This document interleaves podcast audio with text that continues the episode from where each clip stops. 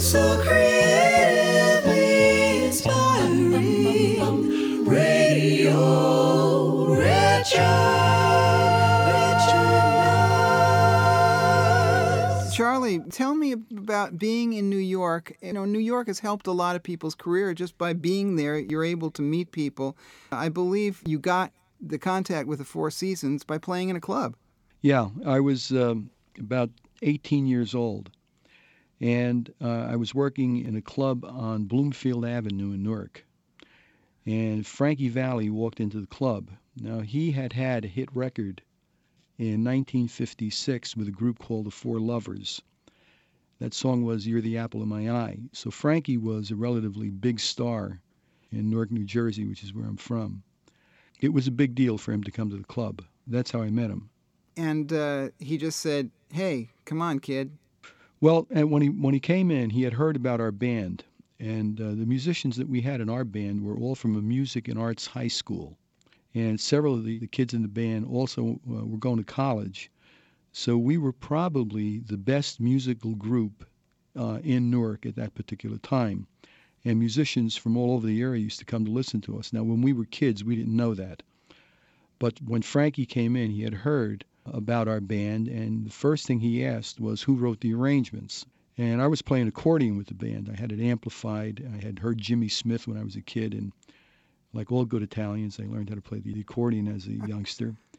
And um, I had it amplified. It sounded pretty much like an organ. This is before they started to really modify those things. Uh, we, we had a really pretty good sound, and we also sang uh, like the Four Freshmen and copied a lot of the Hi-Lo's stuff. Uh-huh. So um, when he heard the band, it was far above what the average band in the area was doing. So he asked the saxophone player, he said, who, who wrote the arrangements? So he said, that, that fellow over there, Charlie. So Frankie came over and he introduced himself. And I remembered him because I had seen him on the Ed Sullivan show do the hit record that he had. We wound up talking that night, and I hung out with him in his car till about four in the morning, just talking and listening to the things that he was into and the things that I was into. So from there, uh, we started to talk on a regular basis, and he was very instrumental in uh, bringing me to New York to introduce me to another aspect of the music business that I had never uh, even thought about, which was recording. I've read an interview with you where you said that you had some problems in the studios when you first started out getting the session players to phrase things in the way that you wanted them phrased. Now, I remember when I was starting out as an arranger, I had the same exact problems. Uh, I started a little later than you, but uh, I had the same problems. And uh, if you could just talk a little bit about that. First of all, what studios were you working in in New York, and uh, what were those problems? Well, the first studio that we recorded the Four Seasons songs in was a studio called Stea-Phillips. And uh, it was located in the Victoria Hotel in between 51st and 52nd on uh, 7th Avenue. Uh, the hotel is no longer there, nor is the studio, but uh, the uh, studio was off the lobby. It was easy access for anybody to get to. So we had access to just about any musician in town or in the area that, that uh, was playing on records. So originally, I started by using the guys in my band, and I quickly learned that there was a big difference between recording and having guys just play live. So when it came time to use better players or, or players that could actually uh, enhance making the record rather than than uh, just playing basic parts, uh, I started to look for where I could find studio musicians, guys that were actually working in a studio on a regular basis.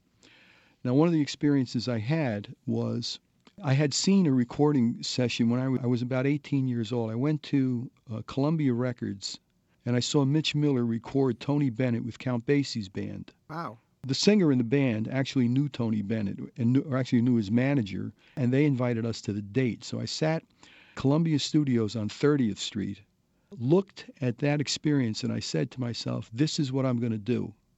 It was maybe five or six years later that I was actually recording in that studio as an arranger. Now, I didn't realize, I didn't recognize it when I first went in, but then after I recorded there a couple of times, I said, this is the same studio that I, I saw Basie record at. So I had known the difference between when Basie recorded, they brought in studio musicians, and they, they, the trumpet players were phenomenal. So I did some research from some of the records that I really liked, and I found the best players that I could find, and I started to book them. Now, my father uh, was also a musician, and uh, he was booking my musicians. So I would tell him who I wanted, and he would call this uh, answering uh, service in New York. It was called Radio Registry. Now, all the recording musicians belonged to Radio Registry, so all we had to do was find out who we wanted, call them, and they would get in touch with the individual. As I say, I, I read that you had a little trouble getting players of, uh, shall we say, the older generation to play the phrasing of pop music of the time. Well, now I knew who the players were and I started to use them, but I found out that the way that they phrased was exactly the way that they learned how to play music in the 40s and 50s. And here we were, the 60s generation. So it required explaining to them exactly how to play the parts. Now, there was a saxophone player who was really a genius uh, that, that uh, I had met when I was 13 years old working in clubs. And his name is George Young. George played the saxophone solo when he was 13 years old on Let's Twist Again the Chubby Checker records. And he also played uh, a bunch of solos, but he was really ex- an exceptional saxophone player. Uh, I asked George if he wanted to start doing record dates to come in from Philly to do the dates. So he started to come in to do my dates. And while I was working with the rhythm, he'd be telling the horn players, well, let's cut this short and let's play this this way. Because George really had a better understanding about pop music. He was my age. He understood how pop music was supposed to be played. So between the two of us, what we did was we started to establish the style. For example, when we recorded The Sun Ain't Gonna Shine, uh, the original Frankie Valli record, the instrumental was ba ba ba ba ba ba. And when they first ran it down, the tendency would have been play boo dee dee dee dee dee. They would play it more, more like um, uh, the, the, like a swing thing. More like a swing thing. So you would have to really phrase and tell them how to put air in between the notes, where they should cut off. And eventually, after doing a series of dates for me, they started to understand my style as an arranger. And then for over a period of time, then they started to at least understand the phrasing. Can you talk a little bit about the Four Seasons voicing technique? I mean, I think every great vocal group has a certain voicing uh, technique that they use that gives them their particular sound, whether it's the Beatles or ABBA or the Beach Boys. Now, the, the Four Seasons certainly had a, a recognizable sound. And uh, I believe that in 1965, uh, you actually became not only their vocal arranger, but uh, you also became the fourth season. Correct. Well, the, the sound of the Four Seasons was actually uh, developed by Bob Gaudio and Nick Massi. And what it really was, it was chorale style. Now on Sherry, Frankie sings a high C. Under that is Gaudio singing an E, an interval of a sixth. Underneath that was another interval of a sixth, which was a G. And then Nick Massi sang the two octaves lower Frankie's part. So when they sang it, it was chorale style. Wow. So you had you had Frankie singing the top, Bob Gaudio, Tommy, and and Nicky. Now, when they sang it, because they weren't really great singers, it was hard to hold it in tune because the, the harmonics that normally made them sing in tune were not readily heard by them because of the intervals. So by doubling the voices, this actually created the sound. Now, you mean uh, double tracking? Double tracking. That was another thing that we we introduced uh, into the 60s, and and uh, that was also something that was not the way they made records back in the 60s. So with making the records, uh, we had a couple of obstacles that we had to overcome with the studio musicians, plus uh, with the Four Seasons. In order for us to be able to accomplish that, we had to record a certain way. We had to, you know, make sure that we got all the music eventually back onto one track so the background voices could be sung then they could be doubled they were double they were they were double sound on sound and i don't know if, when you came into the business if that was a technique that was still being used Well, I, I, I sort of started recording in '69, so I yeah. I mean, you were recording. These were four track, were they in '65, or, or Yeah. were they eight track? No, no, these were Still four four track track, records. yeah. And when I first started to work with Bob Crewe, Bob purchased the four track that went into this one studio. This isn't where the seasons recorded, but he purchased this, the the four track so that we could actually record this way. This was around 1959. Right. Wow. You've arranged so many great uh, hits of theirs. Is there any one in particular that stands out for you as being uh, the most fun to do and the most uh, rewarding for you musically? Well, because I was a jazz musician as a kid, and I went to a music and arts high school, and then I went to Manhattan School of Music, pop music was not my favorite kind of music, and I had to learn to appreciate it, which I eventually did. Yeah, you I- managed it, Charlie. Yeah.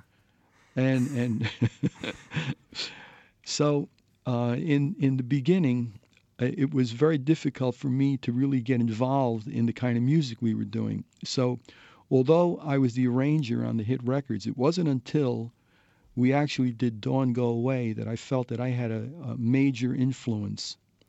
You know, there were some little things that took place. For example, when we did Candy Girl, instead of it being a 1625, which is normally what they would play, it was a 1, 6, and then a 2 half diminished. And when it came time to teaching them a half diminished chord, they uh, Tommy didn't know. He says either the chord is diminished or it's not. How could it be only half diminished? Well, it was tired. Well, I'll explain that to my listeners. so so I mean, although I was I was uh, you know writing intros and, and coming up with ideas, it wasn't until we did Dawn Go Away that I felt that we actually did a real solid piece of music. Hmm. The figures on it, the the modulation, all that was a result of me playing around with the song, and that was the first time I had any kind of flexibility because the song was written as a folk song. It wasn't written with that gallop rhythm. Hmm. And just before we, we wrote the arrangement, Frankie and I were in, were in the car listening to the radio, and he heard more, the Kai Winding record on the radio, and he says, you know, we need a record like this that has that don't don't don't ticka don't. So, He got so, it. so what happened was when I when I heard the song, I, I asked him if I could have about a half an hour to work with it, and that was my first real input into what a Four Seasons record would eventually be like. So then from there, there there were some other records that I thought were really pretty cool that we made. Let's Hang On, Working My Way Back to You, and then the Frankie Valli records were were, were really the most fun. My Eyes Adored You was great. Uh, we used the Glenn Miller sax section on, on My Eyes Adored You. We used the big band on Swearing to God. Really, Yeah. you know, we, we sort of uh, took them from a, a homegrown kind of kind of band and, into really making some really solid records. Although when I talk to Frankie now, he says, you know something, had we stayed playing on our records, we would have had more hits. well, we won't discuss that. But uh, let's discuss uh, another artist who's very connected with New York that you worked with, Laura Nyro. Now, you, you recorded her at Columbia Studios as well, I believe. right. That was a totally different thing in that you had really quirky songs with lots of tempo and feel changes. Now, how did you manage to do that in such a natural, organic way? And also, how did you get the musicians to follow her tempo and feel changes? Because you'll go from a shuffle to a to a funky thing to you know all within one song. Well, by the time I went to Columbia Records, uh, I, I had pretty much found uh, all the musicians that I, I was working with at that time that I felt really comfortable with. I don't know um, how many people will understand this, but I know you will understand it as a as an arranger. Normally, what happens when we write arrangements as as arrangers, we wind up writing what we think is going to be the the cool thing to put on a record that's going to make it come alive. But eventually, what happens is if once you learn how to make records, then what you have to do is you have to find out what is going to be right for the artist. And when you learn that technique, where you start to separate yourself from really what's cool to write, as opposed to what is really going to be great for the song and for the artist, when you finally make that transition, then you start to become a record maker. So when I heard the Laura Nyro songs, I heard the entire album played in Laura's apartment with David Geffen. I got a call from David Geffen, um, and he set up the meeting. We went to Laura's apartment, and in her apartment, she played the exact record that we eventually made. And when I heard it, I knew I had, I had heard something special. So, in order not to try to change the music, I took her into the studio and had her make a four track of everything I heard. Right. And that four track, she also did all the background singing on it for us to get an idea as to what the backgrounds were going to be. Now, with that four track, that was my guide for me to make the records. Then I handpicked the musicians. The musicians that I worked with, uh, for example, Hugh McCracken was on the record. He was the first guitar player that McCartney used in Wings when, when he put the band together. He was from New York. Although I was using this, the uh, when I started, I, I used um, the drummer that was doing the Four Seasons records, Buddy Saltzman.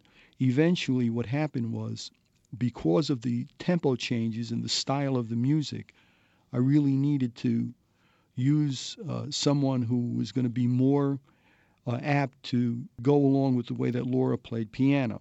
So we changed drummers, and throughout the record, I handpicked people that I thought she would interact well with. So when we, when it came time to doing the, the rhythm tracks, I had what I felt was a really solid group of musicians that would really play her music well. Can you talk about uh, maybe just one tune, like for instance, I mean, Eli's Coming, which has all those uh, tempo and feel changes, and, and how you actually manifested that in the studio? Well, the introduction was done after the record, the organ part. The organ part uh, was an edit. Okay. And that was the only song. There were two songs that she didn't play piano on. One was Eli's Coming, the other one was Farmer Joe. Uh, and the reason why she didn't play the piano was because we did the dates live.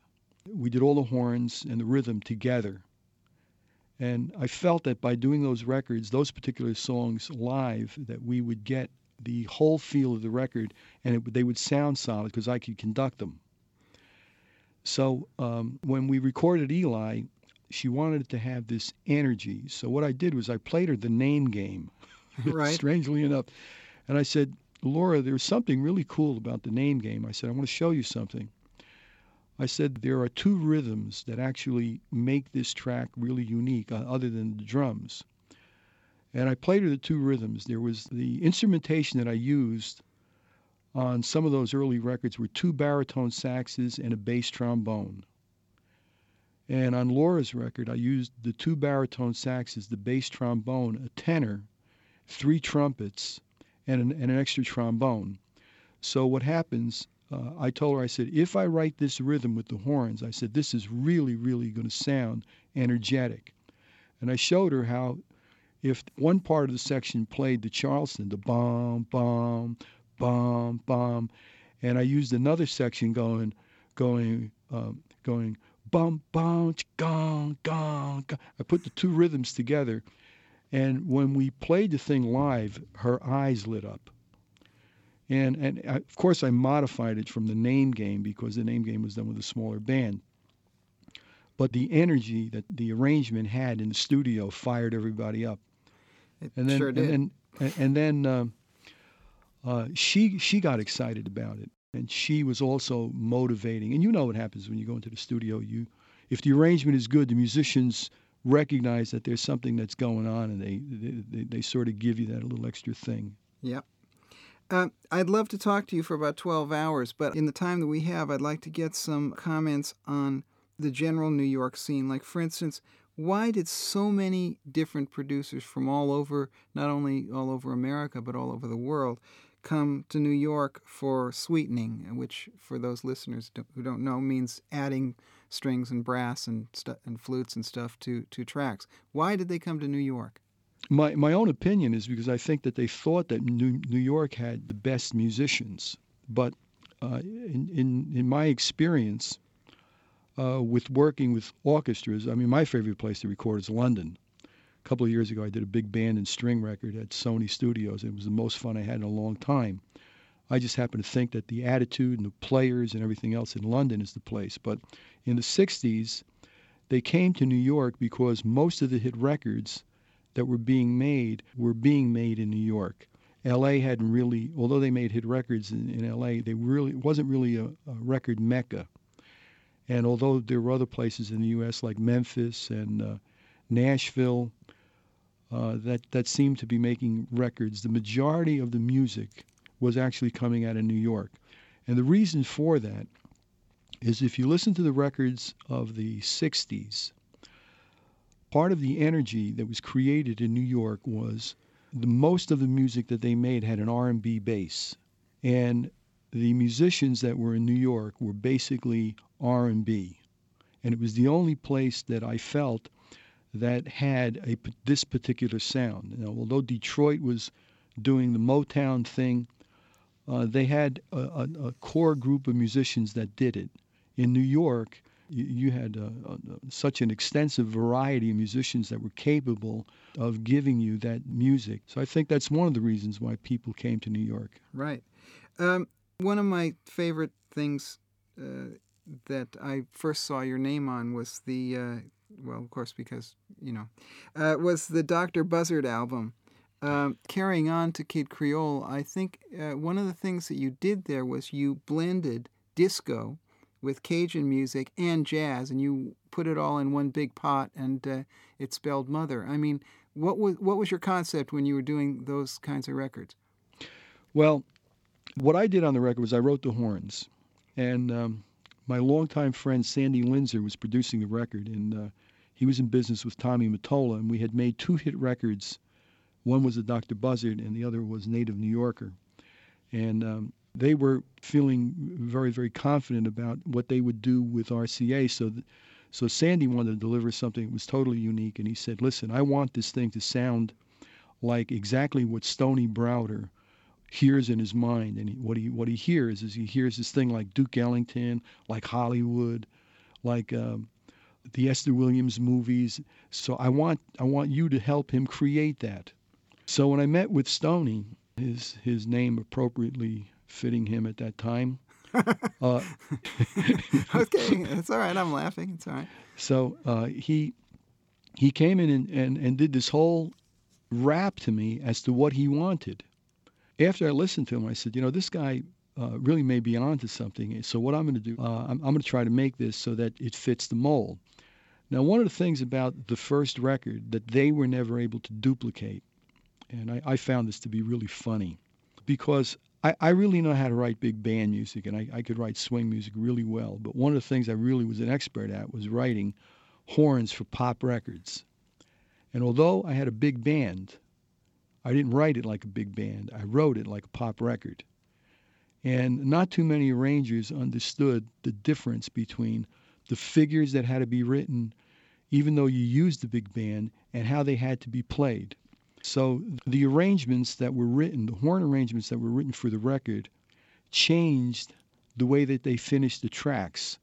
Uh, in other words, when I went to make the record, I made the record uh, against tracks that had already been established. After they heard the horns, they changed the tracks to fit the horns. Nice. So when I heard the Cherchez La Femme on the radio, I didn't even recognize it because I could recognize the horn parts. I said, "What did they do to the rhythm?" I said, "They totally changed it. They used some weird kind of drums, but this was all Sandy and uh, and and Stony's uh, brainchild and Darnell's." Yeah. Well, now I have to ask you. You you uh, you did so many uh, great disco records of the disco era, and uh, did you hang out in Studio 54 much?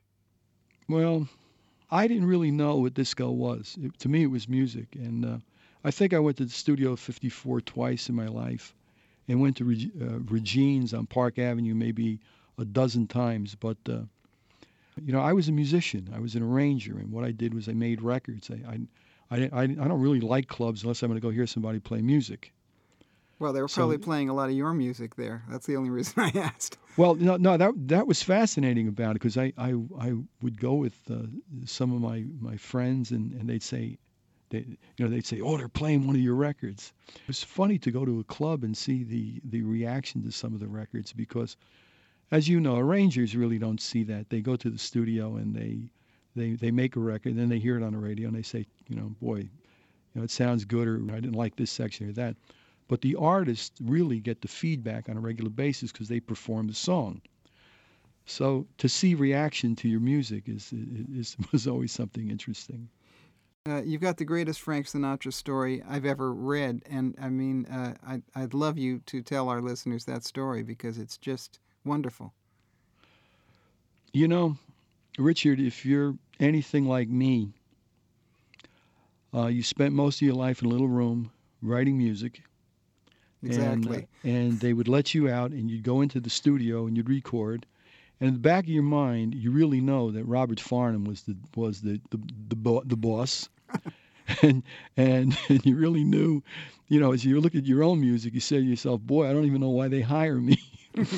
so we all live our lives in in like Thoreau said, in quiet desperation, and I was no different because I had absolutely no clue. When I tell you no clue, I was making a living as a musician, as an arranger. I had no idea that uh, uh, this legacy of, of records that I was making was actually going to wind up uh, uh, coming back to haunt me later on in my life. So, at the point that I met Frank Sinatra, I met him in 1969. I did the Watertown album with him. And uh, taking into consideration, I started making records in 62, and by 1969 had recorded Frank Sinatra. That was in itself quite an intimidating experience. And just to give you some idea, when I was conducting the orchestra at Columbia Studios, that date started at 7 o'clock at night. At 7 o'clock, I started, and I started to run down the arrangement. We had about maybe 50 pieces in the, in the studio. I was exactly 30 years old. And as I ran the arrangement down, the very first arrangement, while I was in the middle of the tune, the air changed. Hmm. And he walked in, and I didn't see him. And he walked up to the podium. He tapped me on the leg, and I had never met him. I only spoke to his people on the phone. He said, "You Calello?" And I, I, I turned around, and there was Frank Sinatra standing. I was on this little podium. It was must have been about maybe 18 inches off the ground. I looked down, and there was Frank Sinatra. I put my hand out to shake his hand, and say hello to him, and nothing came out of my mouth. it was so. I said the the, re, the reality of me being in the studio with Frank Sinatra, and I said to myself, "What am I doing here?" Hmm. You know, boy, you really get yourself into it this time. Hmm. so, coming from that kind of a background, uh, when in 1978 I wrote two arrangements for him for his uh, for his show, and I went out to Vegas to conduct the orchestra. And at that point, I had produced uh, and wrote the arrangement to Streisand's My Heart Belongs to Me. I had produced Engelbert Humperdinck's After the Lovin'. Uh, I had I had a big hit record with Glen Campbell, Southern Nights, Frankie Valli's My Eyes Adored You, and he knew all these records because Frank studied the trades every week. He read them from cover to cover. And um, here I was, uh, n- not only a, a, an arranger, but an Italian arranger. Oh, what could be better than that? So although Costa was writing for him, he also knew that uh, that he still wanted to be, you know, involved in, in doing pop music. So he hired me to do these two arrangements. And uh, I wrote the arrangements and went out to, to Vegas uh, to run the arrangements down. And I got in front of the, first of all, they, they played the Don Costa Overture. They played you know, six Nelson Riddle arrangements, then Billy May arrangements, and then they said, "Okay, Calello, you're up." Great. okay, so so you know, I'm not feeling too good about myself because I just did wrote an arrangement on an Elton John song and a Barry Manilow song, and uh, you know, certainly not the same style. So at the end of running the arrangements down, Sinatra turns to me and hugs me, and the musicians are saying, "Who's this guy that Sinatra's hugging who wrote these arrangements?"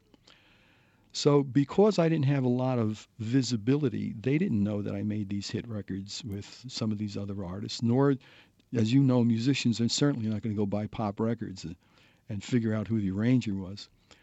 So he evidently had great respect for me because I had done these these other records. So at the end of the rehearsal, he turns to the conductor uh, and he says, "Run the show."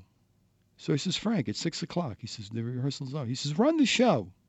He says they're, they're setting up the. Ta-. He says run the show, damn it. you know, I mean, he's really, uh, uh, you know, very, very, you know, Frank Sinatra-ish. So they they run the entire show. They play the Don Costa Overture. They play uh, they play Chicago, or I think they played The Lady Is a Tramp, and he walked through the band and came right up to the front of the mic, front stage, grabbed the mic, and started to sing. So I was there with a friend of mine who's uh, uh, a doctor, and uh, we were standing stage left, watching this, and about uh, maybe three quarters of the way through the song, the doctor recognized something that I didn't. I'm standing, I'm standing right next to the band. I am really in seventh heaven. I'm listening to all these wonderful arrangers, uh, all these wonderful arrangements by all these icons that, that I grew up loving and respecting, and hearing the hearing the music live, the way he actually recorded it, and the band was was was wonderful. And after he did the second song, I turned to my friend and says, "Look at this! Isn't this great? I mean, we're watching Sinatra, like he's like, like 15 feet away from us. He's saying, look at the, I'm like a little kid." And the doctor turns and he says, "Charlie," he says, uh, he says, "Calm down." He said, uh, "You know why he's doing this?" I said, "Yeah, he's rehearsing." he says, "No, no, you, you're not getting it." I said, "He's doing this for you." And the reality of it actually uh, s- started to sink in because he's singing, but yet he's looking at me. And there was like a um, something that happened at that point.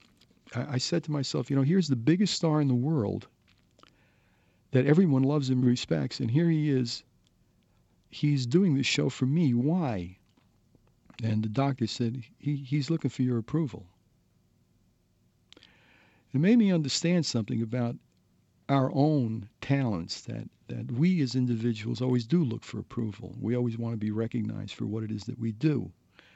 And I sort of got the understanding that here was the greatest singer, greatest star in the world. And today I still I love the way he sings more than anyone else in the world. He's still the greatest, greatest singer that ever lived. And he did not have the total confidence or the total the total ingredient to say, you know, I'm really Frank Sinatra and I'm great.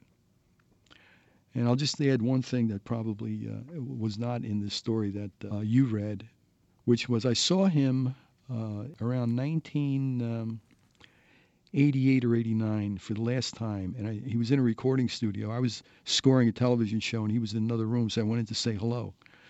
So uh, he said, you know, Charlie, how you doing? And we, you know, we had some uh, uh, conversations, and I said, Frank, I said, when are we going to make some more records? He looked at me with real sad eyes, and he says, you know, Charlie, he says, I don't sing good anymore. And I looked at him and I said to myself, he doesn't sing good anymore. Why doesn't he get it? Even though he didn't have the voice or the control that he had, he was still a great singer. And basically, that's how all creative people, I think, really look at themselves. They live their lives in quiet desperation. Mm. Well, it's a great story, Charlie, and I think we are going to have to call, call it a, a, an evening or a morning for you. And and I can't thank you enough for, for coming coming in and talking to us. Well, I enjoyed it, and uh, for just I just would like to add this: anybody who's really considering becoming an arranger, if you look at the kind of fun that we had in our lifetime, uh, don't ever stop pursuing your dream because it's something certainly worthwhile. Well, that's a very New York sentiment uh, to end on. All right. Thanks, Charlie. Radio Richard.